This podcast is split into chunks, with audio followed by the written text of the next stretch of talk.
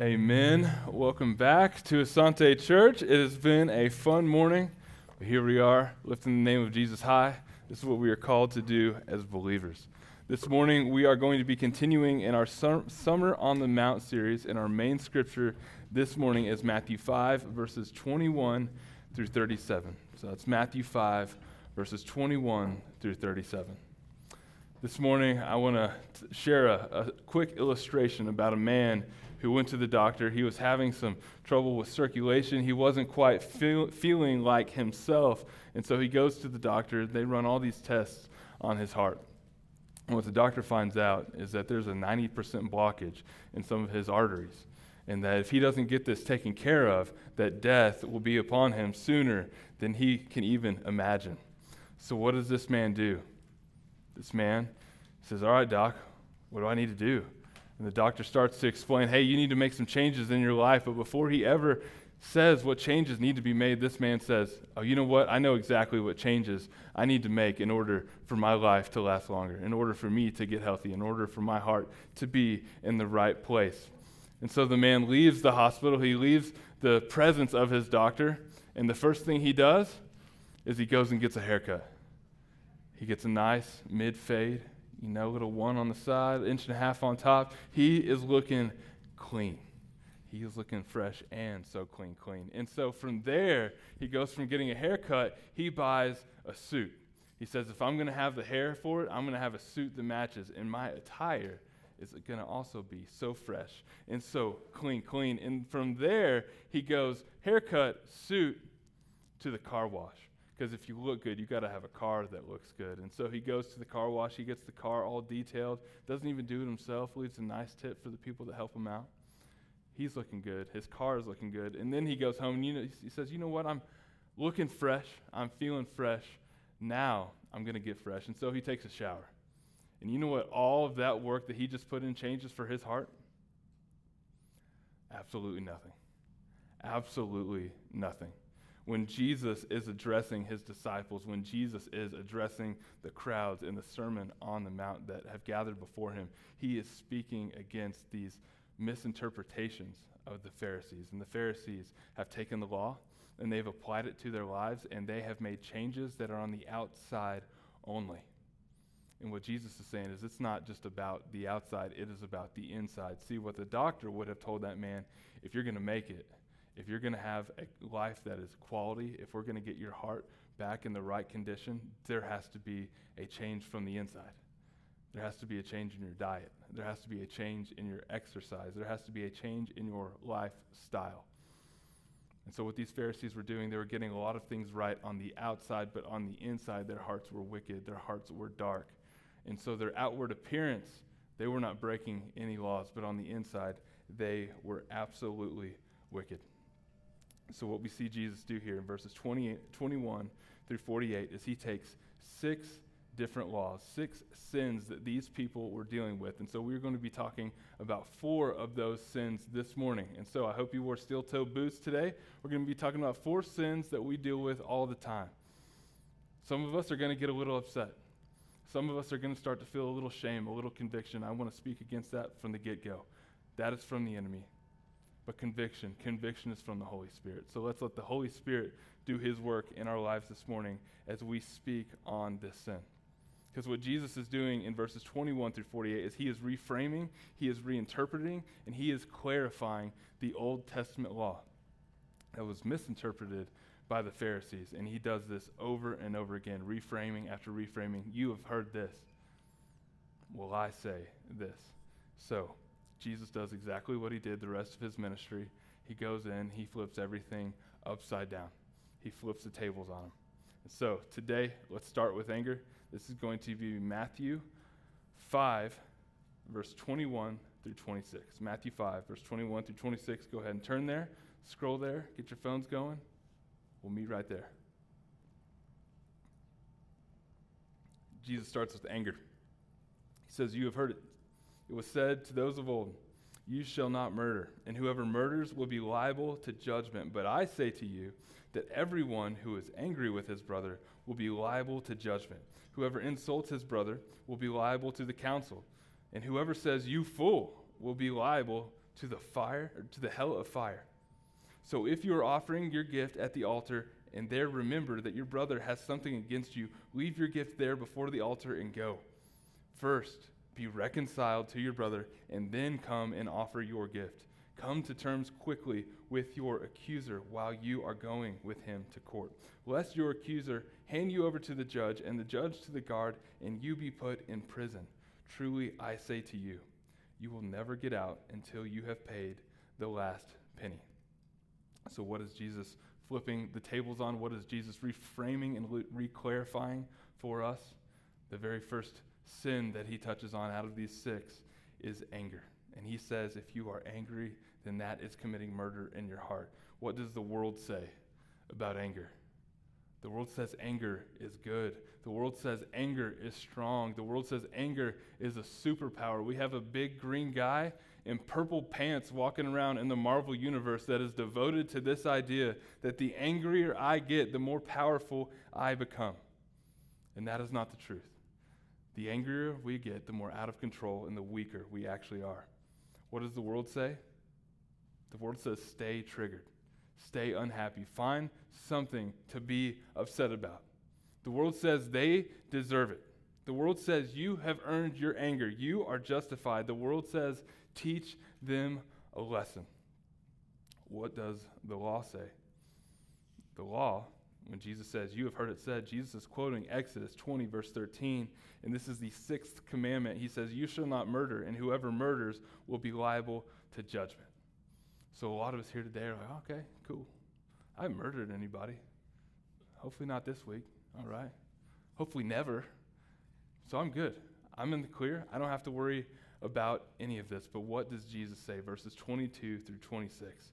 Jesus narrows it down says, if you are angry with someone, you commit murder in your heart. Not only that, if you insult someone out of anger, it is worthy of the same punishment as murder. What is Jesus saying here? Jesus is saying it's not about the outside. It's not that you have blood on your hands or not. Jesus is saying this is about your heart. And if you have been angry with someone, then you are guilty of murdering them. That seems a little extreme. That seems a little intense, and I think that's exactly what Jesus is going for. So, what do we do as people who have been angry? What do we do as murderous people now with the old law restructured in front of us? First thing we do is we deal with the hurts. We see this verses 23 through 26. We seek forgiveness before we go to God. It says, Leave your gift there before the altar. What happens here is he is speaking to his disciples. These are people that were Jewish men. And so in the temple of Herod, where they would have worshiped, there were four courts. The first court was the court of the Gentiles. The second was the court of the women. The third was the court of the men. And the fourth was the court of the priests. And so you would walk in, Jesus' audience is his disciples. These are Jewish men. They would have walked into the court of Gentiles past all the Gentiles. They would have walked through the court of women, where all the women were worshiping and going to the altar. Then they would have walked to the court of men. They would have walked up to the altar. They would have placed their sacrifice on the altar. And then they would take inventory of their heart. And they would place a hand on the altar, place a hand on their sacrifice. And if in that moment, as embarrassing as it would be, Jesus is saying, Take your hand off the altar back away, go out of the court of the men with everybody around you seeing you, with everybody saying, there's something that he hasn't taken care of. Go through the court of women, where all the women would see you walking right back out way too soon for you to have just taken sacrifice, way too soon for you to have just offered your worship up to the Lord. Don't worry about what they say. Keep walking through the court of the Gentiles and then leave the temple of Herod and deal with your sin, deal with what is wrong on your heart. And then, after you've sought forgiveness, after you've sought reconciliation, then go and offer your worship to God. I think a lot of us can come into church and we can get dressed up. Shoot, you might have even showered today, okay? You come in here and we try to have it all together, and that's not what this is. This is a hospital. This is a room full of people that are broken, that are hurting, that are messed up, that need a Savior to save them. That is certainly me. I hope that is you. If you've come here and you're trying to have it all together, you're trying to be perfect, stop. Have some grace on yourself. Put that down. Leave the altar. Go take care of what needs to be taken care of. And then, when your heart is in the right place, unhypocritically, go before God and say, You know what, God? Now I'm in the right place. Now I offer my worship to you. What I want us to understand is that God wants our hearts, He does not want our cover ups. God wants our transformation of the heart over our behavior modification. That can only get us so far. Ceremony, regular worship attendance, how much you give to the church every Sunday is not going to give you a clear conscience. If you have been angry, if you have murdered someone in your heart, these things are good. They are part of worship, but they are not going to set things right in your heart, in your soul, in your mind. Only forgiveness, only reconciliation, only true forgiveness through Jesus and true life in Him can produce a clear conscience. And so I don't know where you're coming into church this morning, but that can only take place through Jesus. So we seek forgiveness before we get what we deserve. We don't let it drag on. We don't let it continue to affect everyone else around us. We reconcile, we forgive, we are forgiven, and then we worship. Buckle your seatbelts, folks. We're about to talk about lust and adultery. Matthew 5, 27 through 30. You have heard that it was said, You shall not commit adultery, but I say to you that everyone who looks at a woman with lustful intent has already committed adultery with her in his heart. If your right eye causes you to sin, tear it out and throw it away. For it is better to lose one of your members than your whole body be thrown into hell. And if your right hand causes you to sin, cut it off and throw it away. For it is better that you lose one of your members than your whole body to be thrown into hell. So, what does the world say? What does the world say when it comes to lust? The world says, enjoy it. It is natural. What does the world say? The world says, look, but don't touch. Look all you want, but don't touch, because that is where the harm comes in. But it doesn't take into account the heart, the harm that we do to our hearts. The world says about lust that everyone does it. And not only does everyone does it, but the world commercializes it. They encourage it to men and to women if I can just buy the right cologne, if I can just drive the right car, I think I'll look like Chris Hemsworth. And then my life will be complete. And then maybe I can be Thor in the next Marvel movie, at least in the later ones. Here's what the law says the seventh commandment, Exodus 20, verse 14 You shall not commit adultery. This alludes to the tenth commandment, Exodus 20, 17 You shall not covet your neighbor's house, you shall not covet your neighbor's wife. And this sin, this breaking the law by committing adultery, is punishable by death. And so this is something that would be taken extremely serious.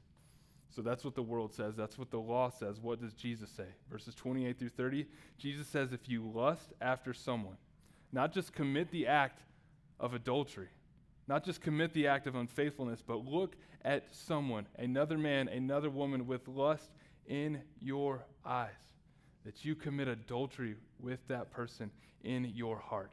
Once again, it is not about the act itself, it is about the heart behind the act. We have to realize that the act itself never happens unless there is originally a heart behind it. It festers inside of us. It continues to be something we think about until it becomes normal. And when it becomes normal, then we act on it.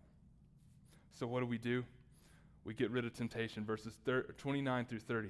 Jesus is using hyperbole. He is not actually meaning tear out your eye. He's not actually meaning cut off your arm or dismember yourself. This was actually something that used to take place quite a bit and it had to be completely outlawed because people did not realize Jesus is speaking in hyperbole here. He is giving an extreme example to say, hey, I want to get your attention so that you see how real this sin is. So you, you see it is destroying your life. So let's keep our eyes, let's keep our hands before we do anything else but let's sever our ties.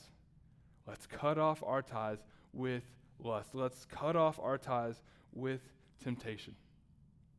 I'm not just talking to the men in the room, I'm talking to the women in the room, okay? I've seen the movie Aquaman. I know what people do, all right? When they see Jason Momoa, you lose your mind. You're like, am I even married? I'm not sure anymore. Hey, it's both parties, men and women.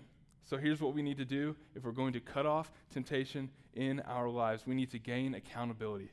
We need to bring a brother or a sister into our lives that we can be open with. We can be open with our sin. We can be open about our relationships. We can be open about our daily interactions. We can be open about what we look at on our screens in front of our computers.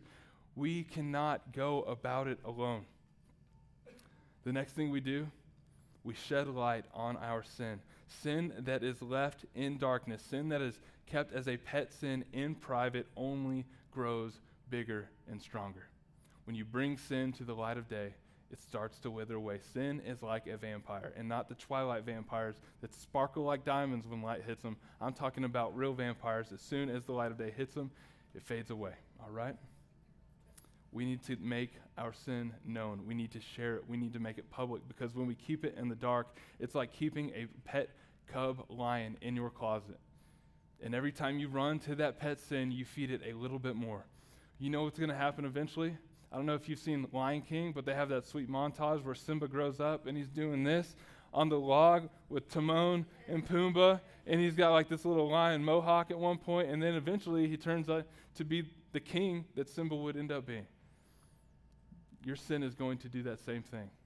Probably not hang out with Timon and Pumbaa, but if you keep your sin locked away secret in a closet, it will continue to grow. It will continue to fester until one day that lion bites back until one day that lion prowls around because the enemy comes to steal, to kill, and destroy. And if that doesn't work, we set up roadblocks. It is better to lose your internet access than for your whole body to be thrown into hell. It is better for you to lose your gym membership than for your whole body to be thrown into hell. It is better for you to lose access to social media than for your whole body to be thrown into hell. It is better to lose that one tempting relationship that nobody quite knows about that makes you feel good on the side than for your whole body to be thrown into hell. And then Jesus continues and he talks about divorce. Verse 31 through 32. It was also said, Whoever divorces his wife, let him give her a certificate of divorce. But I say to you that everyone who divorces his wife, except on the ground of sexual immorality, makes her commit adultery. And whoever marries a divorced woman commits adultery. So, what does the world say? The world says when the going gets tough, the tough lawyer up, and the tough get a divorce. The world says we, we just weren't in love anymore. We just fell apart. The world says we just changed over the years. The world says I just wasn't happy anymore. The world says I just needed some time for me. And I want to reframe all of this real quick for us as believers, completely separate from this. Maybe your marriage was given to you. Maybe God blessed you with your spouse so that he could make you holy over happy. Because I think a lot of times when we try to fulfill the desires of our hearts, we go for happy, when happy in the end will kill us when we are called to be holy. So anytime your wife starts nagging at you, say, hey, thanks for making me holy. My wife has never nagged at me. She's the best. I don't know what y'all are talking about. Here's what the law says Deuteronomy 24, verse 1 When a man takes a wife and marries her, if then she finds no favor in his eyes because he has found some indecency in her, and he writes her a certificate of divorce, and then it continues on what was taking place back in this day. We're not going to dive super into divorce right now. If you want to dive into that further, Matthew 19 is a chapter to study a little bit later in the Gospels.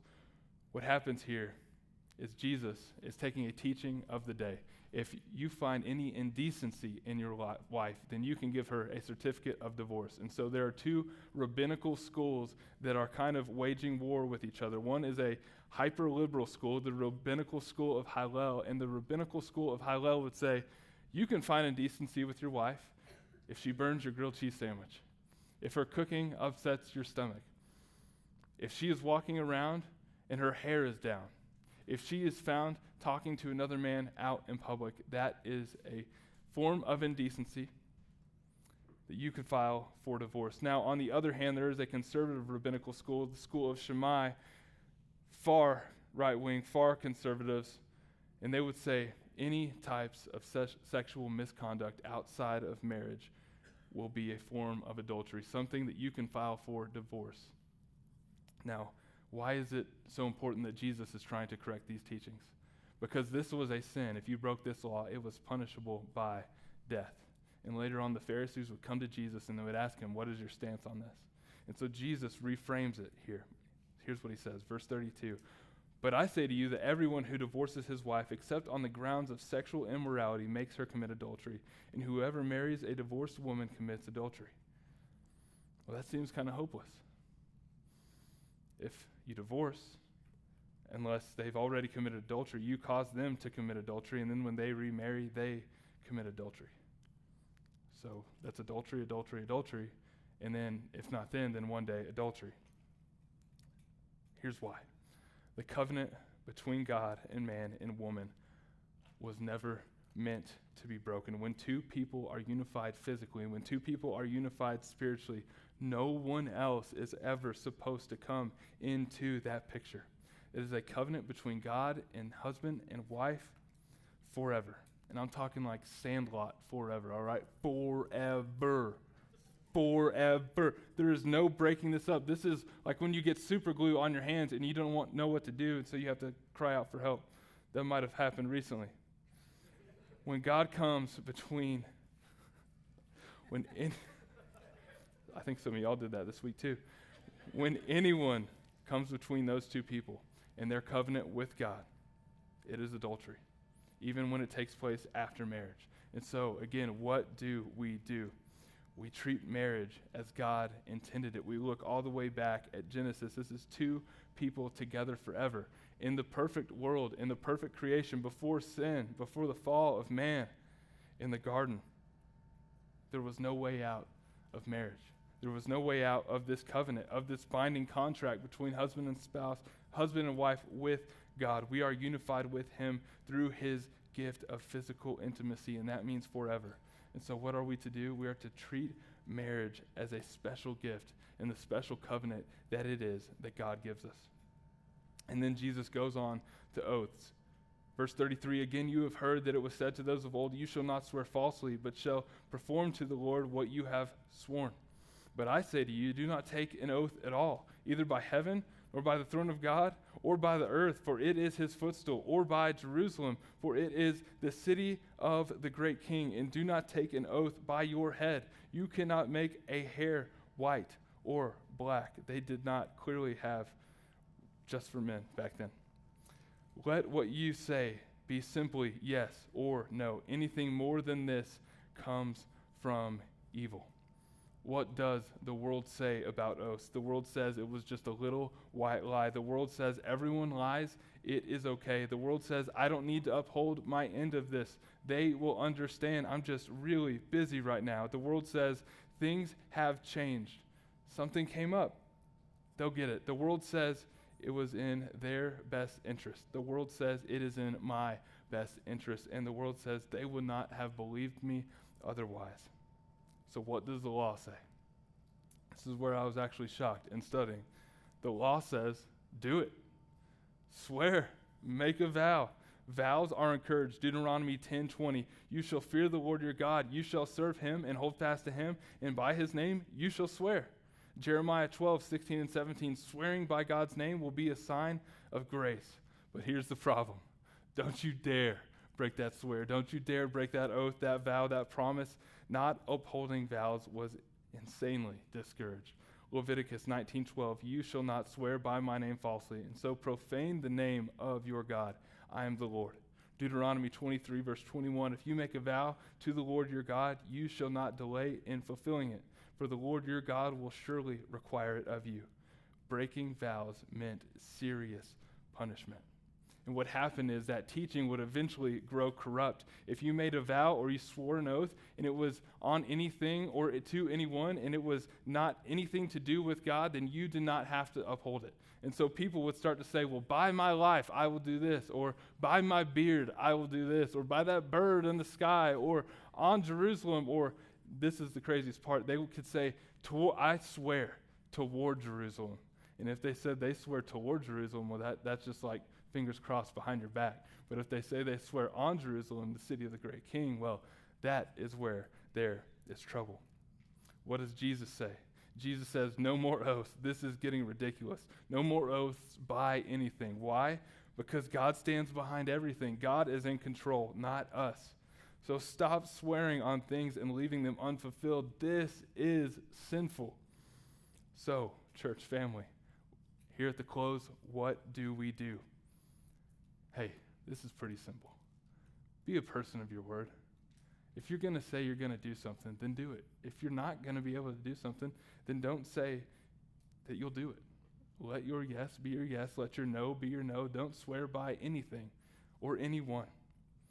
Let's be kingdom people. Let's be righteous people. Let's be followers of the word that live lives of truth. In a deceptive world where we do not know what the truth is anymore, let people look at you in your life and say, that is where truth can be found. That person is honest. If they tell me anything, I know they don't have to swear because they are going to come through for me. So, now what? What now that we are all angry? murderous, lustful, adulterous, divorced, or products of divorce, covenant breaking, oath breaking liars. That's a lot. That's a lot to take in. That's a lot that we need to take inventory of, just as he, these disciples would have done. So, what are we feeling right now? I think if we're being honest, a lot of us are probably feeling guilt as we look back at our lives. A lot of us are feeling shame. A lot of us are feeling like you are disqualified. And I want you to know that that is a lie straight from the pit of hell. Jesus is our qualification. And the enemy is the only one, the accuser is the only one that will whisper lies into your ear that say, No, you need to feel shameful. No, you need to feel guilt. Because when we feel shame, when we feel guilt, we are stuck and we cannot move forward in what God has for us. But when we turn to Jesus, when we feel conviction, conviction, now that, now that's from the Holy Spirit, and conviction moves us out of this shame, out of this guilt, and we take our sin to God and say, Yeah, God, I messed up. And you know what? You know I messed up because you know every inch of me. You knew every hair on my head before I was ever even born. You knew everything I would ever do. And Jesus, knowing everything you would ever do, still took the cross for you. And so we go to him for forgiveness. And then for us believers, when we get out of that shame, when we get out of that guilt, when we feel conviction, then we go to Jesus. We repent, we ask for forgiveness, and we move on. Conviction brings us closer to Jesus. Shame and guilt keeps us running from God. And so, get rid of this mess, get rid of this nonsense, get rid of this baloney. Leave it there. Realize that it is wrong. Realize that it is a lie. You are not who the enemy is saying that you are. You know who you are? In Jesus, you are clean. In Jesus, you are made new. In Jesus, you are redeemed. That is who you are. No longer murderous, no longer angry, no longer a lustful adulterer, no longer a sinner, but now a saint. The very man, the very God, Jesus, that clarified and interpreted this new, true law was the very Jesus that just refocused the meaning of the law and seemingly identified us as worse off than we were. And that same man came to fulfill the law. That same man perfected the law. That same man never sinned. Jesus fulfilled every jot, every tittle of the law. If you saw Jacob's sermon video last week, we realize that all of it, all of the law, all the prophets fulfilled in Jesus because he was perfect, and that our Jesus that fulfilled the law became the perfect sacrifice for our inability to keep the law. He lived a perfect life and he died a gruesome death. Why is that? So that we, in putting our faith in him, could be forgiven of the laws that we have broken, so that we could inherit his righteousness, so that we could be set free from that law, so that we could live in grace, so that we could be transformed from everything that we were in this guilt and everything that we were in the shame to living lives of grace, feeling convicted, taking it to Jesus, and moving closer to Him. What Jesus says is that we are not angry, murderous, lying, oath breaking, adulterous, divorced, sinful people. Jesus says we are saints, we are sons, we are daughters. We are made new, we are made clean, and we are His. Never let that go. You are His.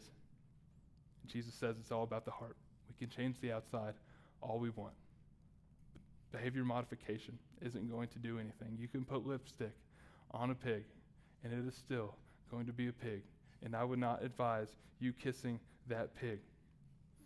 Jesus says we can try as hard as we want to get things right and to get things together, but it's about a transformation. It's about a transformation and a renewal of the mind, all through Jesus. First point this morning. And almost the final point, Jesus calls his disciples to live radically different lives. Jesus calls his disciples to live radically different lives, radically different in their thought lives, radically different in their relationships, radically different in their, with their spouses, and radically different in their commitment to the word, to their word.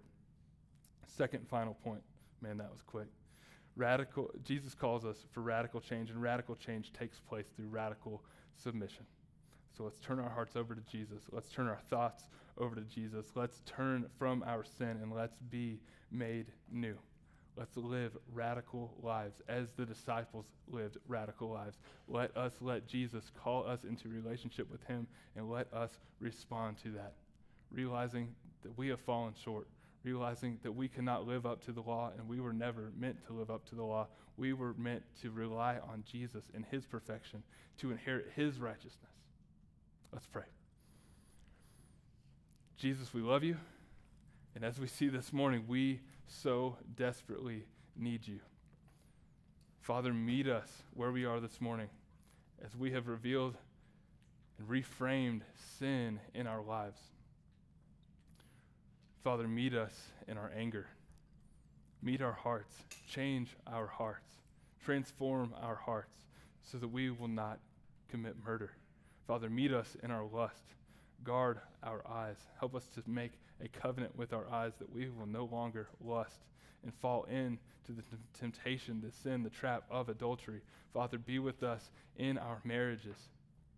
And Father, where our marriages have fallen apart, where they've broken apart, and where we feel like we are failures, help us to realize that that is not who we are. But Jesus, that we are made new in you. And we are no longer sinful, divorced people who have committed adultery, but we are your sons, your daughters. And as kingdom people, as kingdom citizens, as this church, as your church, help us to be radically committed to our word and keeping it. Jesus, we thank you for your death on the cross. That because of it, we are forgiven. We thank you for your life, that it was perfect, that it fulfilled the law and set us free to having li- to, from having to have to live perfect lives because you lived a perfect life and you gave yours up for ours, and in that we received your righteousness. We love you, Jesus, and we worship you today. In your name we pray. Amen. Church family, let's stand. Let's worship.